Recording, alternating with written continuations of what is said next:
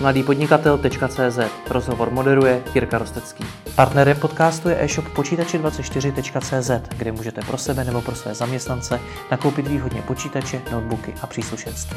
www.počítači24.cz Zakladatel Vivantisu, který úspěšně prodal MOL Group a dnes především investor Martin Rozhoň. Ahoj. Ahoj. My, když jsme si povídali naposledy, tenkrát to bylo vlastně u tebe na prodejně, kde jsme natáčeli, tak si mi tenkrát vyprávěl příběh kluka, který začal podnikat u sebe v dětském pokoji. S budováním firmy mu pomáhala, jestli se nepletu, mamka. A který postupně vybudoval miliardovou firmu. Dneska už jsou to, dejme tomu, přibližně tři roky. My už známe ten příběh, že to by se Vivantis povedlo prodat. A známe to, kam se tvůj biznis posunul. Kam se posunul ten malý kluk? Kam jsi se posunul ty sám? tak to je hnedka těžká otázka na začátek. Um... Asi to nejde úplně nějak jednoduše takhle říct jako jednou větou, ale samozřejmě pokud člověk vlastně v mém případě 18 let podniká a ta firma vlastně z toho dětského pokoje nebo obýváku roste až eh, do té miliardové firmy, eh, tak samozřejmě člověk se musí posouvat s tím a jak ta firma roste, tak musí růst nějakým způsobem i ten člověk. Hmm. A nepopírám, že to bylo pro mě poměrně těžký, protože ta firma rostla poměrně rychle. Eh, když jsem ji vlastně loni opouštěl, tak měla 300 zaměstnanců a to už je poměrně jako složitý uřídit. Už to není prostě takový ten jako malý biznis o 20 lidé, kde se vlastně všichni znáte a je to vlastně napřímo, to je poměrně jakoby jednoduchý, ale jakmile se potom musí začít budovat eh, nějaký jakoby managementový struktury, jednourovňový řízení, dvouúrovňový, tak tam teprve jako začíná ten průbířský kámen, jestli to vlastně člověk je schopný zmanežovat i přes ty ostatní lidi. A to bylo poměrně náročný, musím říct. Kdy se z toho malého kluka stal velký kluk? Za těch 18 let? Ah, já nevím, jestli tím malým klukem nejsem furt ještě, jako v tuhle tu chvíli. Ne, nedokážu říct úplně nějaký nějaký předěl. Um, já bych řekl, že část mě stále tím malým klukem je a část jako za ty roky musela se posunout hodně daleko, protože ty výzvy, kterým člověk čelí vlastně v tom biznisu, jsou poměrně těžký. Jako e-commerce je hyperdynamický, hyperkonkurenční biznis, je tady 40 tisíc e-shopů, neustále se to technologicky mění a jak ta firma rychle roste, tak se člověk prostě těma chybama jednotlivýma učí a prostě se posouvá dál a občas, nebo skoro pořád, možná je tou držkou v zemi, ale musí se vždycky zvednout a zase se nadechnout a poučit se z těch chyb a, a posunout se dál. Hmm. Když to takhle vyprávíme, tak z dětského pokoje na miliardu, to vypadá jako když, ten, když ta tvoje cesta byla jenom nahoru.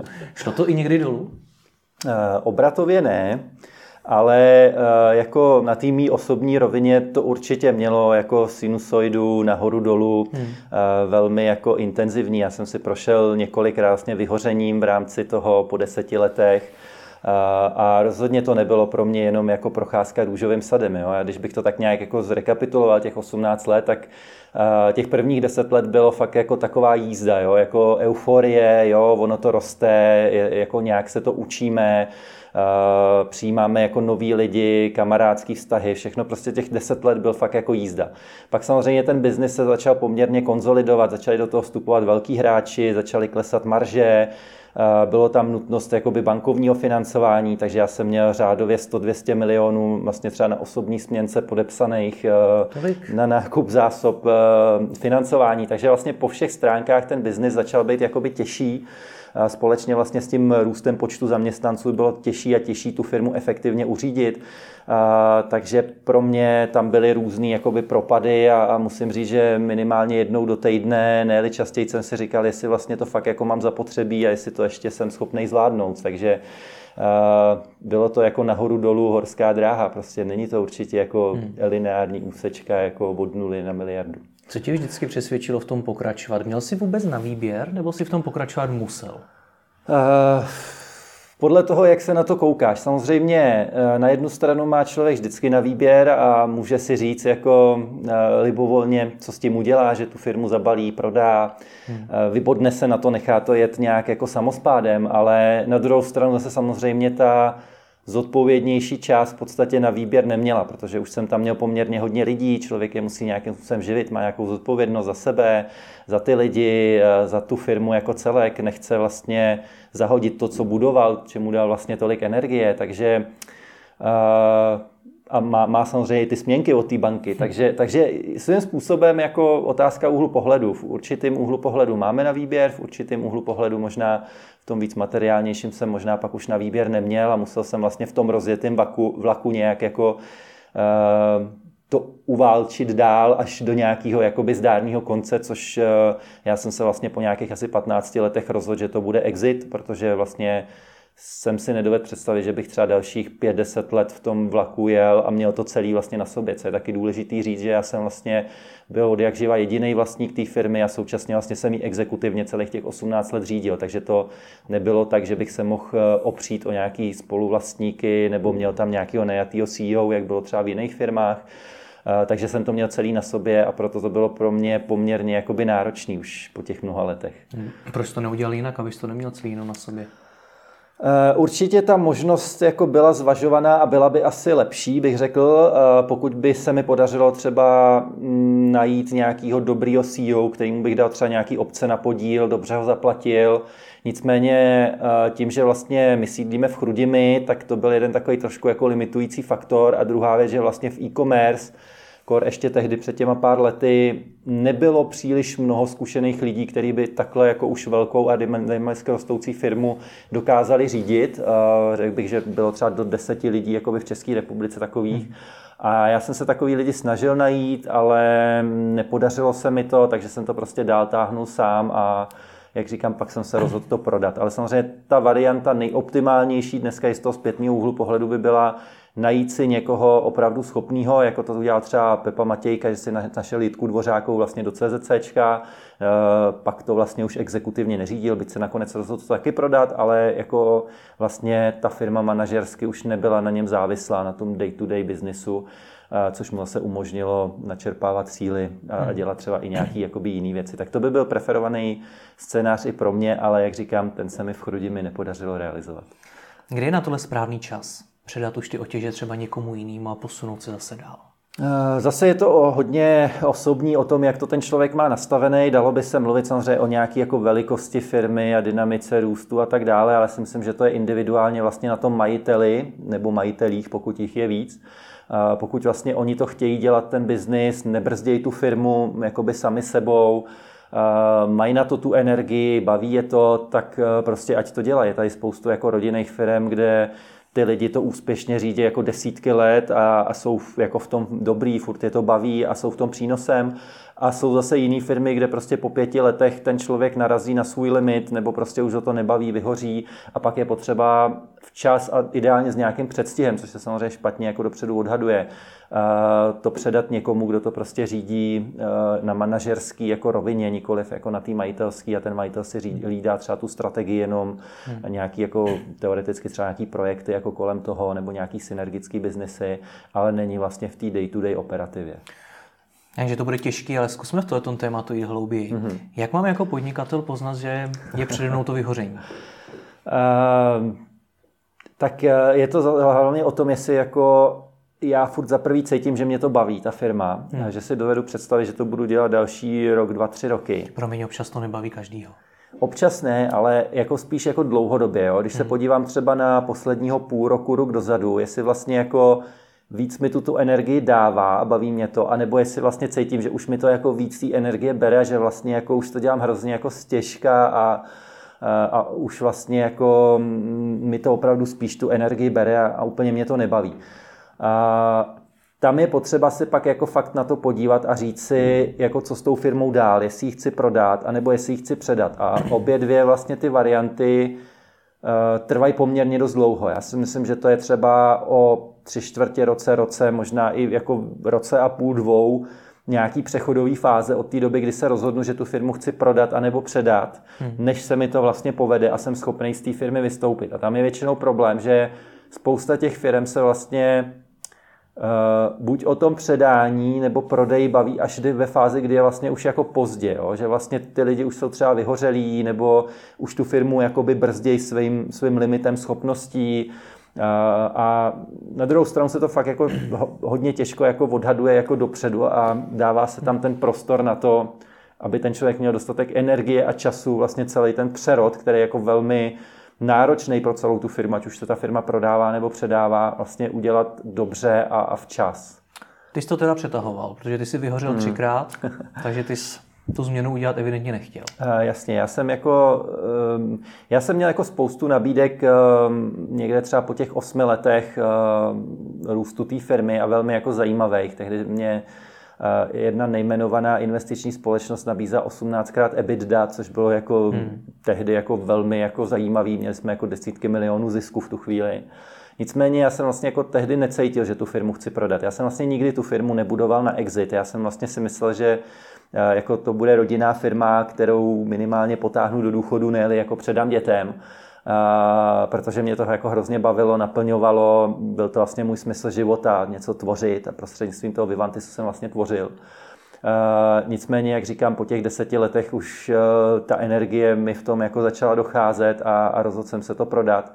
A samozřejmě, že člověk jako nevidí dopředu a když jako přišlo třeba to první vyhoření, tak jsem si říkal, jo, to bude v pohodě, jako za pár týdnů jako budu, budu OK, ale ono to vyhoření trvalo vlastně intenzivní fáze byla měsíc, ale pak vlastně rok jsem se z toho nějak dával jako dohromady. Jo.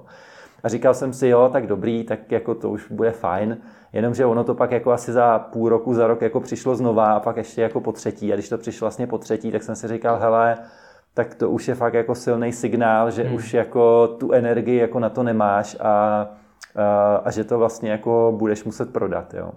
Hmm. A, ale jak říkám, tohle se špatně, špatně dopředu odhaduje. To člověk vidí až vlastně jako zpětně, když si jako z toho nadhledu je schopný jako zrekapitulovat eh, třeba ten rok, dva zpátky, ale dopředu to vlastně jakoby nevidí, když nemá tu zkušenost. Popiš mi víc to vyhoření, co to vlastně je, protože dneska je to takový pojem, hmm. o kterém se mluví často a hodně lidí říká, že vyhořelo a přitom to třeba hmm. není jako hmm. úplně pravda. Jasně, tak uh, u mě se to začalo projevovat tak, že uh, vlastně mě začalo být fyzicky a psychicky špatně. Jo? Ve smyslu toho, že a nemyslím tím jenom jako, že člověk jako má třeba pár dnů jako nějaký splín, hmm. a, a nebo že mu je pár dnů jako by blbě. Jo? Mně pak bylo jako fakt blbě totálně jako měsíc úplně v kuse a bylo to o tom, že jsem nebyl schopný opravdu nic dělat. Jo? Bolelo mě celé tělo, totálně jako vyčerpání, v noci mě hučelo v hlavě, takže jsem nebyl schopný jako spát, nebyl jsem schopný jako jít na meetingy, přečíst e-mail, jsem prostě třeba otevřel e-mail a během jako minuty se mi udělalo tak špatně, že jsem nebyl schopný jako soustředit se, abych ho vůbec jako dočet do konce, na to, že jako na něj odpověděl nebo hmm. Eh, nějak by řídil tu firmu. Jo. A eh, Tohle vlastně trvalo měsíc v té intenzivní fázi. Eh, já jsem třeba šel, měl jsem na pláni třeba, nevím, 8 schůzek za den, Šel jsem na tu první, tam mě tak odvařila, že jsem pak šel jako do parku, tam jsem koukal jako do blbá třeba dvě hodiny, abych jako byl schopný vůbec jít pak třeba na nějakou další schůzku, ty mezi tím schůzky jsem musel zrušit. Takže to bylo takový jako extrémní pro mě a, samozřejmě jakoby na tom těle, na tom fyzickém těle to bylo taky jakoby hodně znát. A já jsem vlastně jako si nedal čas na tu re- regeneraci. Jo? Jako, hmm. Asi jako dneska, kdybych jako něco takového měl, tak doufám, že bych byl tak uh, soudnej, že bych si řekl OK, tak si dám teďka týden nebo měsíc off. Uh, prostě fakt to jako vypnu, uh, mobil, mail a odjedu někam do hor, do lesa, na chalupu něco a dám se dohromady. Ale já jsem vlastně byl s tou firmou tak svázaný a měl jsem jako takovou obrovskou jako zodpovědnost. Jsem si myslel, že to vlastně jako nemůžu dovolit se odpojit na ten týden nebo měsíc, jo? Jakože co by ta firma dělala. Samozřejmě je to blbost. Jo? Ta firma by hmm. normálně jako fungovala dál a možná by to bylo, nebo určitě by to bylo mnohem efektivnější, než když já jsem tam jak zombie chodil jako po těch meetingách a snažil se nějak jako by fungovat. Jo? Hmm. Ale zase říkám, tohle člověk vidí až jako z toho zpětného pohledu. No. Ty přece jenom si minimálně v tom našem oboru velmi známý člověk, eh, nejsi známý týden a předpokládám, že tohle, o čem mluvíš, už probíhalo v průběhu toho, kdy tě ta komunita znala, kdy hmm. s tebou třeba vyšla řada rozhovorů hmm. a byl si třeba považovaný za jednoho, řekněme, z nejúspěšnějších hmm. e-commerce podnikatelů v Česku. No a vedle toho ty sedíš v parku a je ti úplně blbě. tak je, jak si tyhle ten rozpor mezi tím, Hele, jak ti lidi vnímají a jaký skutečně seš? To je dobrá schýza a vlastně jako ono, i ty média dneska hodně fungují tak, eh, a já jsem rád, že ty seš třeba výjimka, že jdeš trošku hloubš do těch věcí. Děkuji. Eh, že většinou se ukazuje jako to pozlátko, jo? že hmm. vlastně jako všude ty krásné příběhy a všude to vypadá, jak to bylo prostě easy a jak ty lidi jsou supermani a, a jak je to všechno jako jednoduchý vybudovat ten biznis with Forbes a všude v podstatě jako v jakýchkoliv médiích. A i já vlastně jsem ze začátku vlastně to tajil, jo, že vlastně jako jsem vyhořelý a vlastně jsem se bál, jako kdybych to řekl ve firmě, jak by ty lidi na to jako reagovali, že by to tu firmu destabilizovalo a vlastně jako jsem se za to jako i styděl jako svým způsobem. Ale pak jako víc a víc času jsem si říkal, že vlastně jako potřeba o těch příbězích mluvit, takže dneska vlastně v podstatě paradoxně to vyhoření je ústředním prvkem skoro všech mých rozhovorů třeba za poslední rok. Tady se hmm. o tom bavíme vlastně taky v podstatě jenom o tomhle tématu, byť hmm. bychom jako mohli se bavit o mnoha jiných tématech spojených hmm. se mnou. Ale myslím si, že to je i jako zajímavý o tom mluvit, protože myslím si, že i jako spousta dalších lidí si to tak nějak jako v sobě jako nese tutlá, a nechtějí se tím vlastně jakoby chlubit a, a je to škoda, protože vlastně možná tyhle ty příběhy pak můžou být trošku jakoby takovým poučením i pro ty ostatní, aby si třeba nemuseli projít tím těžkým obdobím, jakým jsem si procházel já. Takže i proto o tom mluvím. Hmm. No a když znáš i další úspěšný podnikatele, tak uh, vidíš u nich to samé? Hmm. Hele, jako uh, řekl bych v 80% příběhů, když se jako s těma lidma bavím víc, tak tam jako tenhle ten prvek je. Není možná třeba tak silný jako u mě, že by jako to bylo tak intenzivní, ale u drtivé většiny podnikatelů, kteří už to dělají nějaký ten rok, jako v nějakém takhle jako biznisu, jako na prvním levelu bych řekl, nebo jak to mám říct, jako hmm. velká firma, hodně lidí, prostě dynamický biznis, tak eh, v podstatě skoro ze všema, co se bavím, když jako dojdeme do téhle hloubky, tak mě říkají v podstatě podobný příběhy. Ale samozřejmě se tím nikde jako nechlubí. No a čím to tedy je? Protože na druhou stranu vy všichni jste mimořádně inteligentní lidi, kteří dokázali vybudovat něco obrovského. Hmm. A rozhodně asi jako není pochyb o tom, že něco extrémně podceňujete nebo hmm. prostě v něčem děláte hmm. velkou chybu. Něco nevidíte. Tak čím to je, že eh, všichni to máte stejně nebo podobně? Určitě. Ono vlastně výzkumy říkají, že nejvíc jako psychopatů je v politice a ve vysokém biznesu. A ono to svým způsobem platí. A teď jako nechci říkat o sobě, že jsem úplně psychopat, ale v podstatě ono to, aby ty lidi vlastně dokázali vybudovat jako velký biznis a být vlastně v tom úspěšný, tak musí být jako nějakým způsobem, že to řeknu, uhnutý trošičku. Jo? Nejsou prostě průměrný. Takže někde jim bylo dáno ve smyslu toho, že prostě jsou schopní jako makat od rána do večera, mají nějakou jako inteligenci a schopnost jakoby dělat ten biznis, ale zase většinou někde jinde eh, jako jim bylo vzato. Jo? A pak třeba nemají úplně právě za prvý třeba ten put sebezáchovy, nebo nejsou třeba příliš jakoby sociální a spoustu vlastně těch lidí třeba, který budují online biznesy, tak eh, v podstatě jsou trošku jako asociální svým způsobem, jako jo, hmm. protože vlastně jsou to takový ty ajťáci, kteří začínali, jako měli k tomu blízko a ajťáci obecně jsou často jako introvertní a taky. A zase vlastně i třeba pro mě to bylo jako takový handicap vlastně v tom řízení lidí, když ta firma už byla velká, že vlastně jsem poměrně jako introvertní a jako nejradši bych seděl někde jako v lese na pařeze s notebookem eh, a, a neřídil jako 300 hlavou firmu. Jo. Takže vždycky to má jako nějaký plusy a nějaký minusy a třeba právě mě to řízení lidí bralo jako třeba 70-80% energie. Jako by the way mě jako úplně jako vůbec nevadilo v principu, že mám jako na 100-200 milionů jakoby podepsanou směnku u banky, ale vlastně jakoby to denodenní řešení těch problémů s lidma, když už jich tam vlastně bylo tolik, tak to mě vlastně nejvíc jako ubíralo energie. Jo. Hmm. A možná, možná ještě jako vlastně tyhle ty lidi, kteří jsou jako hodně vlastně ambiciozní a musí být ambiciozní, aby jako vybudovali ty biznesy, tak pak vlastně nemají jako tu schopnost eh, si říct, jako kde už jako to je opravdu moc a kde by měli jako zabrzdit, aby vlastně jako to už nebylo na úkor jich samých. Jsou kritický vůči biznisu, ne vůči sobě. Hmm. A oni jako často jsou jako i kritický třeba vůči sobě, ale uh, vlastně jako ten biznis je pro ně takovou prioritou, že vlastně pak jakoby uh, nedokážou naslouchat sami sobě jako svý duši, svýmu tělu a vlastně to jako přepalujou na úkor sebe sama. A to nemusí dojít třeba až úplně k tomu vyhoření, ale vlastně nějak se to projeví. Třeba jako na vztazí se rozvádějí ty lidi, nemají jako přátelé třeba nebo koníčky, prostě jako spoustu času věnují jenom tomu biznisu, je to takový jako hodně jednostranný. Jako jo. Těch příběhů znám spoustu takových. Tak když se na ně podíváme, se jako podíváme na ty úspěšní podnikatele, co třeba znáš, nebudeme nikoho jmenovat, ale jsou to šťastní lidi? No, to bych jako, je velmi zajímavý téma, o kterém bychom mohli diskutovat jako hodiny.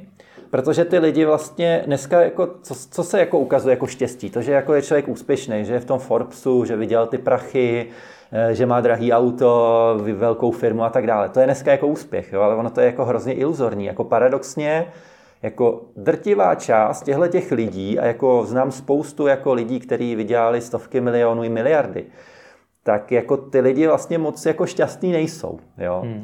A právě souvisí to s tím, že oni vlastně chtějí neustále jako víc a víc, tím, že jsou jako hodně ambiciozní, tak vlastně jako na jednu stranu ta ambicioznost je jako hrozně žene dopředu a díky tomu jsou úspěšní, vybudovali ty miliardové biznesy, ale vlastně tím, že vlastně nikdy nejsou s ničím spokojení, tak vlastně nedokážou být ani šťastní. Jo? Takže je to takový jako obousečný. Takže já bych rozhodně neřekl, že ty lidi, co jsou ve Forbesu a ukazují jakoby většinou jenom tu jednu nablízkanou stránku, že jsou vlastně jako skutečně šťastní. Já myslím, že jako eh, to štěstí je úplně někde jinde a vůbec to nemusí souviset s tím, že jako mám peníze nebo jsem jako nějakým způsobem jako uznávaný a, a jsem ve Forbesu. Ty jsi taky v jednom ze svých článků napsal, cituji, dal jsem tomu všechno a nic jiného pro mne mnoho let neexistovalo. Hmm, hmm. To si pod tím mám teda představit. Uh, jako pro mě ta firma byla hrozně jako důležitá. Já bych řekl, že tam byla jedna jako část mý osobnosti zdravá a jedna nezdravá. Ta zdravá část je ta, která chtěla tvořit. Jo? Prostě já musím furt něco tvořit a vlastně hrozně mě to baví jako a naplňuje tvořit něco a jako vidět, že pak vlastně to má nějaký smysl a i třeba nějaký jako hlubší přesah typu web celostní medicína nebo e-shop pro zdraví, kde fakt jako si myslím, že to má jako velký bohulibý jako přesah pro lidi a to mě na tom taky hrozně baví. Takže to je jako by ta zdravá část, ale pak je tam ta nezdravá část, která vlastně jako uh, vlastně si potřebuje budovat jako tu sebehodnotu na tom. Jo? Já jsem vlastně jako si nikdy moc jako nevěřil, byť to tak možná jako by nevypadá, zvlášť jako když jsem byl ještě třeba mladší na té škole nebo tak, tak já jsem jako uh, fakt jako by si nevěřil a vlastně jako potřeboval jsem, aby mě to okolí uznalo tím, že jsem vlastně jako vybudoval něco, co to okolí uznává, což je samozřejmě nejjednodušší tady jako v principu a možná jsem asi k tomu měl ty sklony jako v tom biznisu. Jo. Takže já jsem vlastně v tom budování firmy hledal svoji jako externí sebehodnotu, což samozřejmě člověk jako časem pak zjistí, že zase na tom to jako nestojí a že to je jako blbost a že to je iluzorní a že, že vlastně uh, ta hodnota jako se musí být zevnitř a ne zvenku. Taky jsem si pak prošel jako eh, spoustou různých jako transformačních kurzů a, a vším možným jako velkýma jako osobníma transformacema eh, ze kterých pak člověk opravdu může těžit a vlastně i to vyhoření mě k tomu vedlo, že vlastně pak člověk jako musí jít víc jako do sebe, protože vidí, že jako to, co buduje jako venku ta firma, že to je všechno jenom jako všechna sláva polní tráva, a že naopak to jako člověka v určitém způsobem jako odvádí od těch jako důležitých a hlubokých věcí a že vlastně pak, když už jsem v tom biznisu byl dlouho, tak vlastně jsem zjišťoval, že mě to vlastně víc brzdí, než že by mě to jakoby rozvíjelo. Na jednu stranu jako v té biznisové jsem se hrozně jako posouval, člověk jako se učí spoustu věcí, eh, dělá vlastně biznis jako o mnoha levelů jako vejš, než když začínal. Hmm. Tím se jako hodně posouvá, ale na druhou stranu třeba v té osobní rovině, tím, že jako jsem na to neměl už žádný čas a energie, všechno jsem dával jednostranně do toho biznisu, tak jsem vlastně jako zjišťoval, že stagnuju. A to mě jako vlastně jako mrzelo a je to i vlastně jako jeden z důvodů, proč jsem se pak rozhodl tu firmu prodat, protože vlastně jsem chtěl jít dál jakoby osobnostně a vnitřně. To jsem chtěl teď doplnit. Ty si chtěl dál jako člověk, hmm. ne v tom biznesu hmm. teda. Hmm. Protože když mi řekneš, že si tomu obětoval úplně všechno, hmm. tak si představím, že si tomu obětoval i svoje zdraví, hmm. i svoje vztahy, hmm. i prostě všechno tohle. Hmm. To je pravda teda? Hmm. Určitě, jako za prvý tím jako eh, hodně jsem trpěl já, protože jsem vlastně neměl jako žádný čas na sebe a všechny ty priority byly jako, že fakt jako od rána do večera firma, takže já jsem pracoval fakt 15 hodin denně, moje poslední myšlenka při usnutí a první při vstávání a ještě v noci v polospánku byla prostě fakt jako firma. Jo. Hmm což jako na jednu stranu super, na druhou stranu, když jako už to máš jako 10-15 let, tak jako už, už vlastně jako seš hodně v tom zacyklený. A, takže to se mi pak promítalo za prvý jakoby do psychiky, za druhý jako do zdravotního stavu, kdy jsem si prošel fakt jakoby poměrně jako i jako těžkýma onemocněníma, měl jsem třeba i podezření na leukémii, měl jsem jako autoimunitní zánět ledvin dvakrát, podezření, nebo mononukleózu, která vlastně má pak podezření na tu leukémii, takže fakt jakoby docela jako nepěkný onemocnění a vlastně měl jsem únavový syndrom, jo. takže já jsem vlastně byl roky a furt ještě do určitý míry jsem jako hrozně unavený, jo. že mám vždycky několik měsíců, že jsem fakt jako totál unavený, jo. pak zase jsem třeba pár týdnů nebo měsíců OK, a tak se mi to prostě jakoby střídá, ještě jsem se jako nedal úplně jako dohromady po tom vyčerpání a, hodně samozřejmě tím trpěla rodina, což vlastně taky, když se mi narodil před e, třemi lety dcera první, tak e, člověk taky ty hodnoty pře, přehodnotí, protože vlastně když jako jde domů a vlastně furt má tu schýzu, tak jako mám být s tou dcerou, anebo jako mám jít dělat ty věci, které tlačí v té firmě, tak e, jako je to, je to zase něco nového a v podstatě jako by ta dcera mě hodně otevřela srdce a byl to jeden z důvodů, proč jsem se vlastně taky zase rozhodl jako z toho odejít, protože jsem viděl, že mě jako nevratně utíkají věci, které jsou v tom životě důležitý eh, a prostě není to jenom ta firma, ten život. Hmm. No a ty si v průběhu teda těch 18 let eh, si uvědomil, nebo byl nějaký moment, kdy jsi si uvědomil, že ti třeba v těch osobních věcech ujíždí vlak? Protože já nevím, jestli v té kanceláři za tím počítačem se člověk s někým seznámí a podobně. E, tak jako to se mi taky podařilo se seznámit s manželkou stávající, ale uh, určitě ve spoustě věcech mě ujížděl ten vlák a právě uh, jako to, že jsem neměl čas třeba číst knížky, nějaký hmm. osobní rozvoj, různý právě jako, sice jsem občas šel třeba na nějaký seminář osobního rozvoje, na konstelace, občas jsem si přečetl nějakou knížku, ale vlastně jako v tom stresu a e, v tom úprku vlastně to člověk nedokázal jako integrovat do toho hmm. běžného života, protože ten těžký stres vlastně ti moc neumožňuje, aby změnil ty zažitý vzorce. Takže člověk v podstatě furt jede jako v tom rychlovlaku na té svojí jedné koleji, ale aby jako odbočil jinam, je v tom hrozně jako těžký. Na to přece jako potřebuje trošku mít jako nějakou energii a odstup, nadhled e, a jako mít mít jako tu energii na tu změnit ten směr a to jsem prostě jako moc ty roky v té firmě prostě neměl. Hmm. Co tedy člověk po 18 letech budování miliardové firmy má? ehm, tak na jednu stranu asi má nějaký peníze, když to dobře prodá. Uh, asi má za sebou spoustu zkušeností, které se naučil, což je jako velmi pozitivní, že vlastně jsem se naučil fakt všechno, protože ta firma byla velmi komplexní a tím, že jsem ji řídil vždycky sám, tak uh, jako mám takový komplex jako biznisový, jako akademii bych řekl, protože ta firma vlastně je o ekonomice, je o IT, je o marketingu, je o logistice, je o zákaznickém servisu, prostě jako ze všech těchto těch oblastí mám prostě nějaký know-how, protože jsem to vlastně napřímo v té firmě řídil. A to mi umožňuje vlastně dneska, když třeba eh, pomáhám těm firmám, do kterých jsem investoval, jako mít jako obrovský přesah a takový jakoby nadhled nad tím, co vlastně ta firma potřebuje, že nejsem jako jednostranně zaměřený. Hmm. Takže to mi určitě ta firma hodně jakoby dala. Eh, na druhou stranu, jak říkám, spoustu věcí mě třeba uteklo a doteď se třeba po nějakým způsobem jako peru s tím zdravím, hmm. abych jako byl schopný jako fungovat a úplně zatím jakoby nejsem. Takže to mi to zase možná jakoby vzalo a možná jsem neměl jakoby tolik času třeba na nějaký koníčky, který teď se snažím trošku si jako kompenzovat, takže teď třeba si dělám pilotní průkaz a koupil jsem si elektrokolo, takže hodně jezdím, běhám, různý prostě jakoby další koníčky věnu se víc dceři teďka, což je prostě super. Teď se nám narodil syn ještě o Vánocích, hmm. takže více pověnovat rodině uh, a víc jakoby teďka i jako vlastně pracuju na tom svém vnitřku, takže teď jsem byl třeba na dvou jako zajímavých uh, kurzech na podzim. Jedno bylo vlastně, jmenuje se to Zralý muž, kde vlastně si člověk čistí jako komplet jako věci, Eh, z minulosti a to bylo teda jako velký nářez, musím říct, že ten týden, jak jako kdyby člověk si prožil pět let třeba nebo deset let jako v normálním životě. A druhý, co bylo umění zemřít, což je zase vlastně o smrti a o vlastně přijmutí toho, že vlastně můžeme dneska klidně zítra zemřít. Vlastně my tu smrt hodně jako vytěsňujeme a koukat se vlastně na ten život optikou toho, že vlastně můžeme jako kdykoliv zemřít, jako je zase něco jako jiného a člověk jako spoustu věcí jako by přehodnotí, takže teď jako se snažím vlastně víc i se věnovat sobě, což, jak říkám předtím, když jsem byl v tom day-to-day businessu, jsem úplně neměl jakoby na to čas, tak to teďka trošku doháním. Hmm.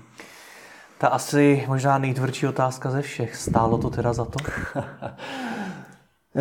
um, Protože zdraví, koníčky, vztahy, no. všechny ty, ty věci vlastně šly stranou. Na konci je teda exit té firmy, ale stálo to za to? Já myslím, že jo. Protože já zase jako vyznávám tu životní filozofii, že všechno vlastně to, co se nám děje, tak eh, jako na nějaký úrovni vlastně jako by chceme a je to něco, co nás vlastně učí a nějak nás to má posouvat. Jo? A mě to spoustu věcí jakoby naučilo, spoustu, jako i, i to, že vlastně člověk zjistí, že v tom v úvozovkách našem úspěchu, že je člověk jako braný je, že je úspěšný, že má spoustu peněz, že vlastně to štěstí není. Jo? Že vlastně uh, to štěstí stejně je v tom, že musíme ho hledat jako vnitřně v sobě a v těch věcech, které nás opravdu jako hluboce naplňují. Eh, ale to člověk jako nezjistí, dokud to nemá. Jo? Spousta lidí vlastně touží potom vydělat ty prachy a mít ty auta a ženský a já nevím co všechno.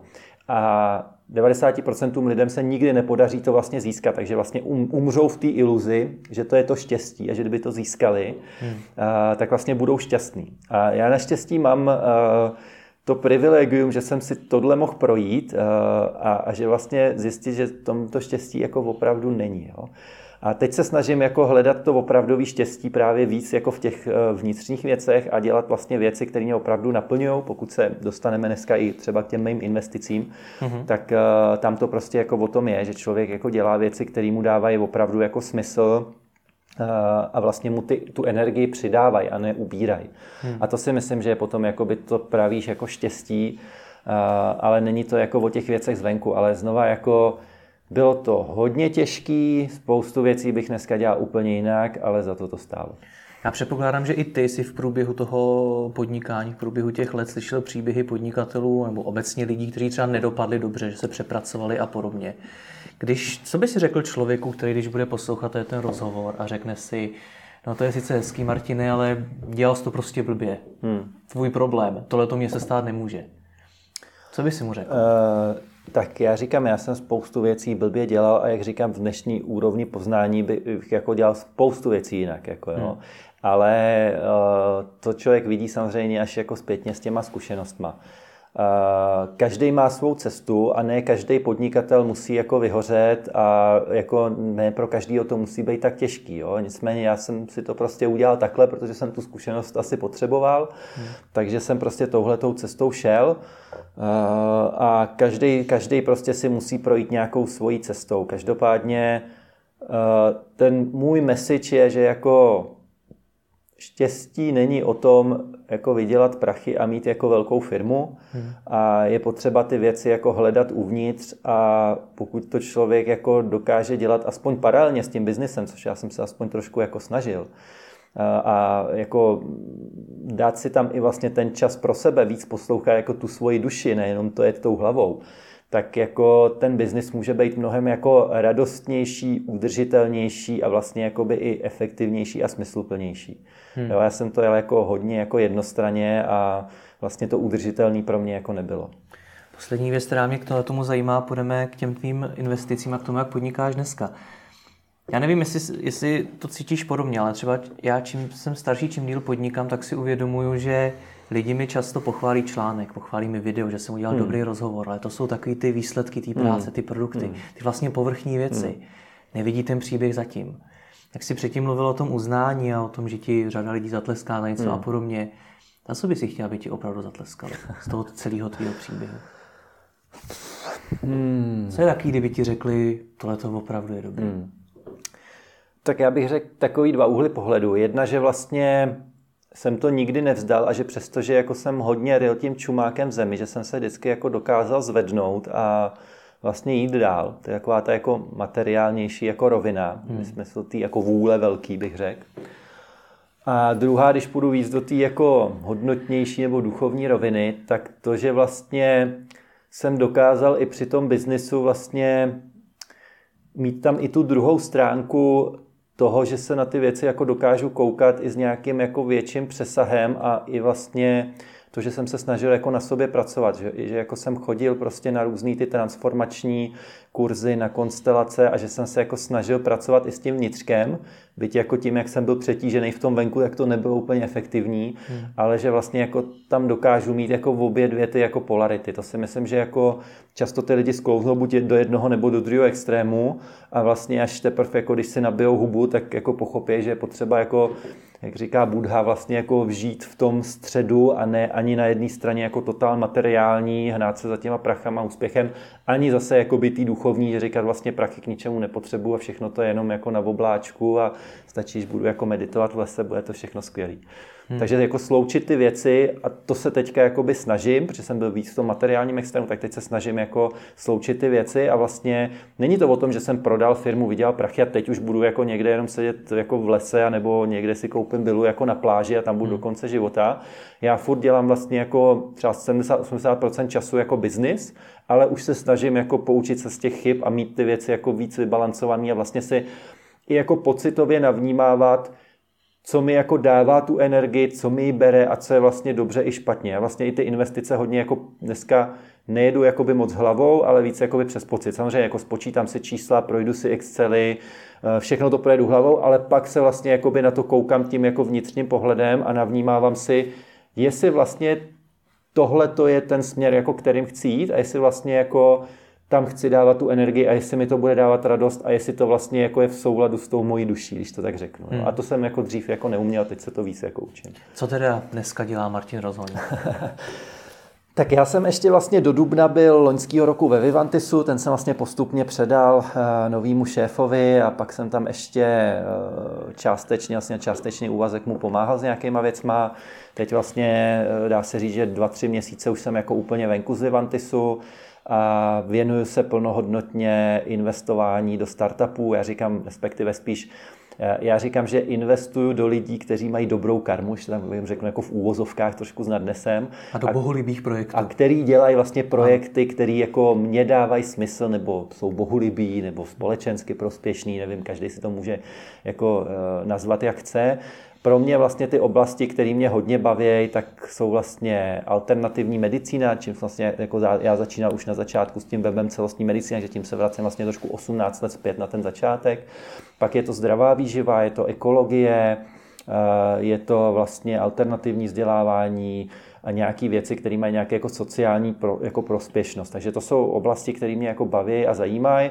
Vlastně ve všech těchto těch oblastech uh, mám už nějakou investici a pak uh, to jsou vlastně jakoby i technologické věci. Takže já bych řekl, že mám takový jako dneska dvě uh, oblasti. Jedna věc je jako tak víc jakoby biznisová, to jsou jako technologie, onlineové věci, do kterých jako investuju, tam vlastně jako mám to know-how jako z minulosti a taky mě to baví. A pak jsou ty věci, které jsou jako blíž mýmu jako srdci a které jako opravdu mě baví jako na nich jako participovat a tvořit je. A mám pocit, že vlastně jako dělají nějakou společenskou změnu, která je prospěšná.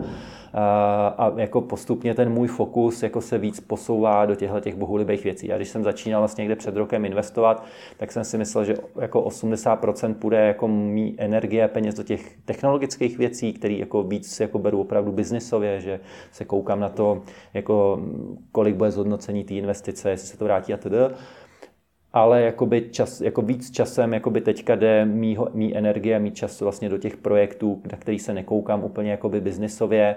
Tam v podstatě očekám, že ta investice, kterou tam dám, se mi nějakým čase vrátí. Když je tam nějaký zhodnocení, tak je to jako fajn, ale není to jako primární důvod, jakoby proč to dělám. A vlastně všechny tyhle ty projekty se snažím jako i spolu tvořit, nikoliv jenom jako zainvestovat finančně, ale fakt jako by jim pomáhat aktivně, ať už jako z hlediska toho know-how, který jsem načerpal ve Vivantisu, nebo nějaký sítě kontaktů a, a dalších věcí. Vlastně teďka třeba pro všechny ty naše e-shopy Začínám od letošního roku dělat akademii, to znamená, že vlastně Eh, teď máme třeba první téma vlastně HR, eh, eh, jak vlastně hajrovat jakoby lidi a tak dále. Pak máme další tři vlastně třeba na sociální sítě a postupně vlastně prochází na všechny ty témata, které vlastně v podstatě většina těch biznisů řeší a společně vlastně se je učíme, sdílíme vlastně mezi těma projektama. Tam bych chtěl vlastně, aby byla i větší spolupráce mezi, mezi těma projektama z hlediska jako sdílení know-how hmm. a tak dále. No a máš nějaký cíl z hlediska těch tvých investičních aktivit?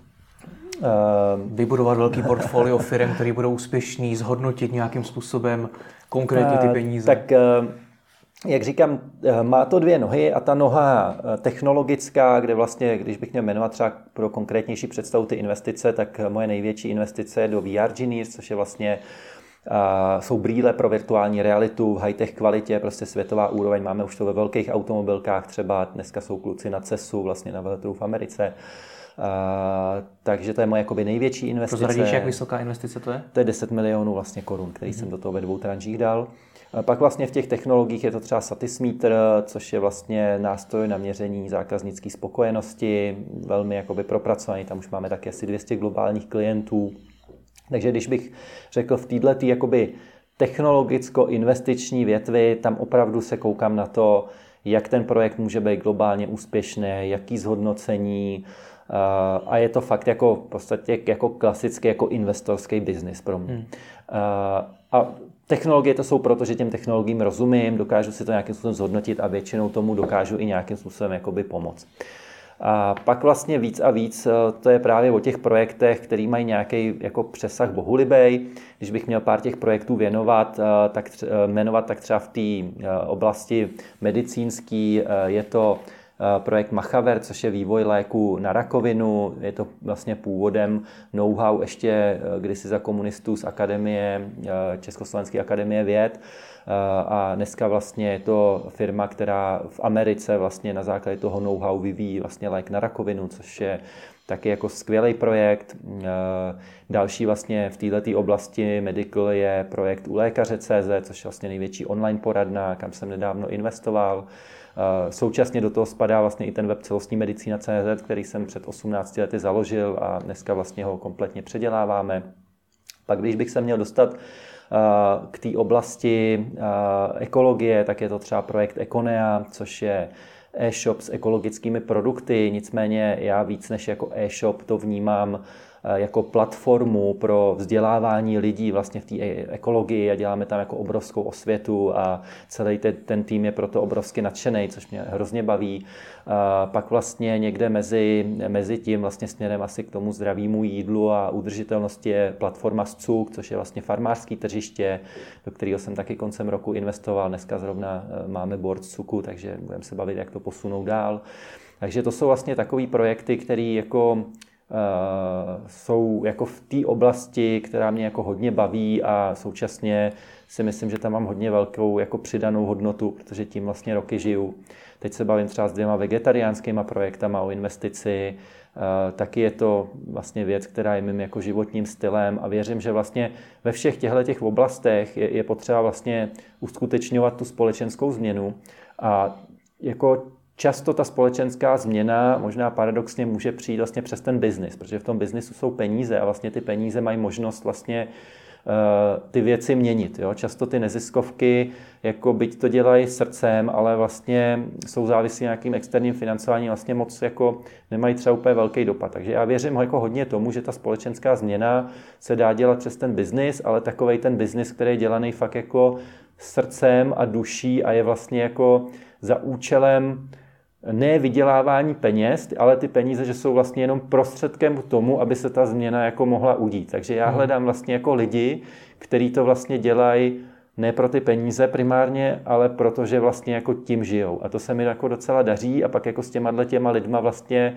tvořit tu změnu je fakt jakoby radost. Takže to mě naplňuje, dává mi to tu energii a vlastně to je směr, kterým vlastně jako jdu a, a chci jít dál. Takže není to o tom vybudovat jako velkou investiční společnost a vydělat hrozně velký peníze. Je to o tom vlastně, bych řekl, maximalizovat ten společenský dopad prostřednictvím biznisu v těch oblastech, které vlastně jako jsou mi blízký a myslím si, že je to v nich jakoby potřeba. Hmm. My jsme v průběhu toho celého rozhovoru, aspoň mi to tak přišlo, promluvali spíš už k lidem, kteří podnikají, už třeba mají nějaké firmy a mluvili hmm. jsme taky o tom, co je může potkat. Co by si na závěr řekl těm spíš začínajícím, protože hmm. s moje rozhovory sleduje řada studentů hmm. nebo obecně hmm. začínajících podnikatelů, kteří by vlastně chtěli podobný příběh jako ty, taky jako dojít do nějakého stavu, kdy prodají firmu hmm. a budou investovat do projektu, hmm. který se jim líbí. Tak co bys těm lidem řekl? No já bych hlavně řekl, že ten cíl by nemělo být jako eh, primárně vybudovat firmu, kterou prodám, abych potom mohl investovat do něčeho, co mě baví. Já si myslím, že vlastně eh, to, co mě baví, by tam mělo být už od začátku. Uh, že vlastně každý by si měl jako projít nějakým procesem, ať už sám, nebo dá se to s nějakým koučem na různých jakoby kurzech, vlastně zjistit to, co je to, co mě baví vlastně, to, co mě jako hluboce naplňuje, možná bych řekl až jako co je moje třeba poslání. Hmm. A to samozřejmě jako eh, musí člověk už nějak trošku jako jít hloubějc, aby jako opravdu si to navnímal, ale pokud se tohleto člověku povede eh, a je schopný vlastně tvořit z toho svého středu přes to, pozna, eh, přes to svoje jakoby poslání, tak vlastně všechny ty věci ho vlastně jako baví, naplňují, jdou mu jako lehce, a tvoří vlastně ty věci s radostí, ne, ne vlastně jakoby pro ty hmm. peníze a že až kdy vydělám ty peníze, tak budu šťastný. A vlastně můžou být šťastný ty lidi vlastně v tom od začátku, když to dělají udržitelně. Já jsem to třeba udržitelně jakoby nedělal. Takže opravdu uh, pro mě to je o tom, aby si každý našel ten svůj možná důlek, tomu někdo říká, a, a, a dělal ty věci uh, z toho svého středu, z toho svého vnitřku, Eh, a dělal věci, které mu opravdu dávají jakoby hluboký smysl. No to třeba vypadá za začátku, že tam jako nemůžou jako vydělat ty peníze, ale eh, já si myslím, že jo, že vlastně pokud dělám věc, která mě jako hluboce naplňuje a dává mi smysl, tak postupem času tam najdu i nějaký jakoby business model, tak aby mě to vlastně ty peníze jakoby přineslo. Takže hmm.